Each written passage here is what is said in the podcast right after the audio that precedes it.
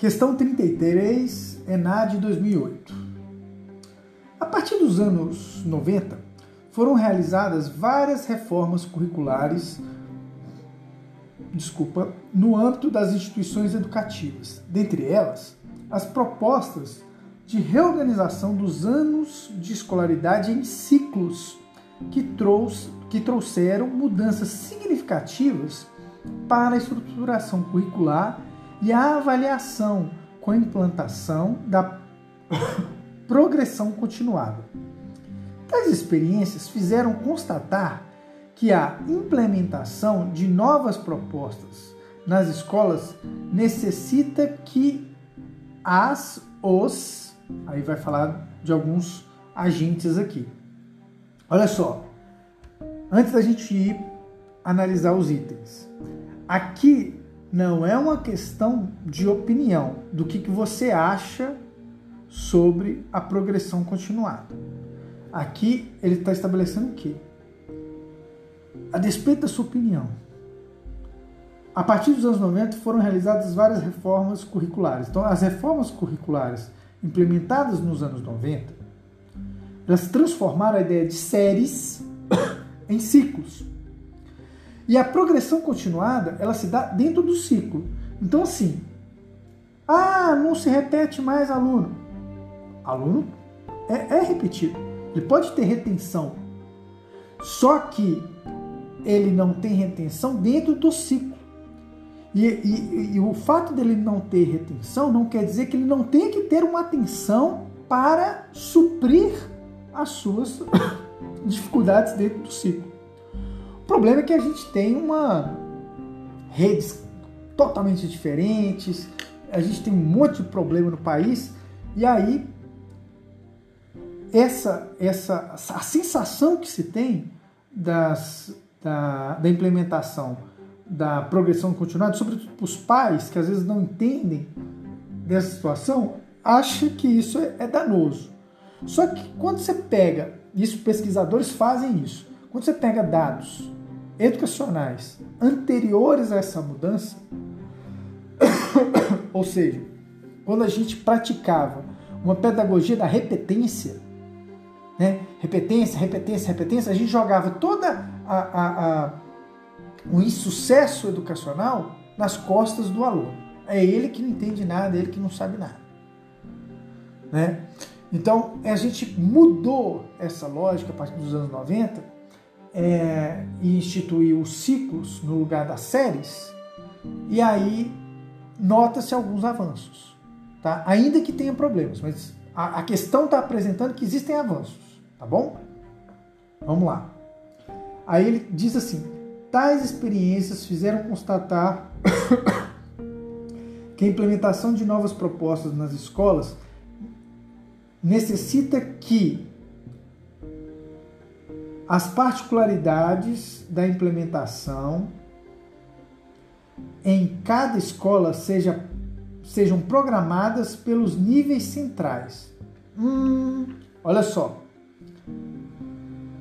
Necessita que as particularidades da implementação em cada escola sejam programadas pelos níveis centrais. Olha só, isso aqui está muito centralizador. Muito centralizador num, num, num órgão que não está vivenciando o dia a dia da escola. Tá? Então, é, níveis centrais são o quê?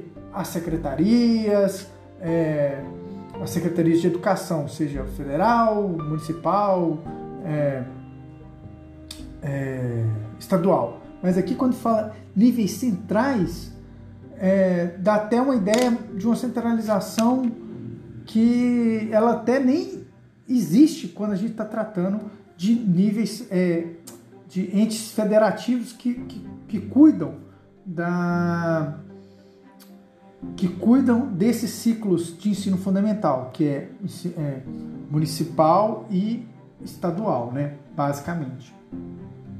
Então essa questão está errada. Particularidades da implementação em, em cada escola então, se é cada escola, cada escola, inclusive, tem autonomia para lidar com seus, com, com, com, a dinâmica dos ciclos. Os ciclos foram, foram, foram colocados, né? Mas a maneira como ela, ela, ela, ela se dá tem essa orientação, mas ela se dá na escola. Não é esse nível central que está determinando.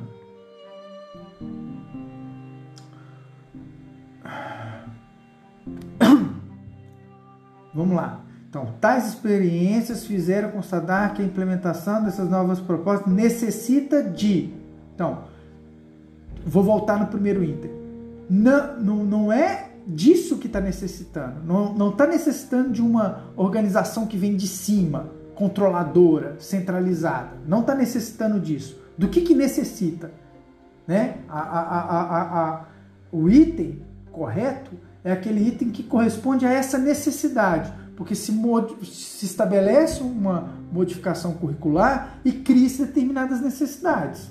Então, é necessário que equipes diretoras aceitem a proposta e desenvolvam com apoio de coordenador pedagógico outra coisa centralizadora, no nível menor, mas centralizada no que? na direção e na coordenação pedagógica. Isso está errado. Né? A gente vem estudando, por exemplo, os PPPs e as, as questões que eu já discuti é, mais cedo, fala muito de PPP, vocês precisam escutar lá para ficar mais claro isso. A gente está tentando construir o que? Uma escola democrática. É uma, uma escola que envolve múltiplos agentes. Então, quando a gente centra a coisa nas equipes, de, é, na equipe gestora, diretores e coordenação pedagógica, a gente está limitando a atuação desses agentes. Então, não é isso que, que a escola está necessitando para que esse que essa, é, essa implementação dos ciclos seja efetiva. Está faltando alguns agentes aí. Está faltando escutar os alunos, está faltando é, a participação dos professores, está faltando a participação da comunidade escolar. Entende? Então, esses dois que eu li estão muito errados porque eles estão jogando a responsabilidade para alguns entes muito específicos né? Não estão pensando essa coletividade. Aí vamos para uma outro, outro item aqui. Projetos oficiais que prescrevam com clareza as ações a serem executadas. Mais uma vez, algo muito centralizador, prescritivo, né? Lá na, na, discussão da nossa primeira unidade de aprendizagem, a gente estava pensando a questão da aprendizagem, do que, que é ensinar, do que, que é ser professor, do que, que é ser aluno. A gente falou muito disso, de, de coisas muito prescritivas, né? É, de, de, de modelos. Não é isso. Não é, não é isso que a gente deve buscar. Outro item que está incorreto, vamos ver aqui programas de formação continuada aconteçam depois do processo de implementação. Olha, até poderia estar certo isso, mas não, é, não sei se é exatamente isso que resolve. Também joga o foco numa única coisa, na ideia de que se tem a formação continuada, logo vai resolver. Vamos ver o item que está correto?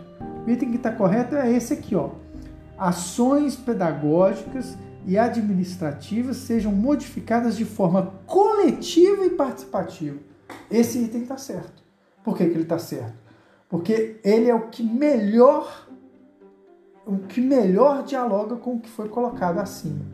Então, as, as experiências de implementação dos ciclos têm demonstrado, têm demonstrado que são as ações pedagógicas e administrativas que, necessitam o quê? De ações pedagógicas e administrativas que sejam modificadas de forma coletiva e participativa. Quanto mais gente colaborando para a coisa dar certo, melhor.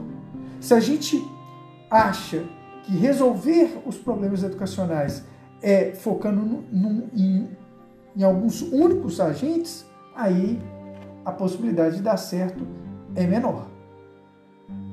Entenderam? Ficou claro agora essa questão?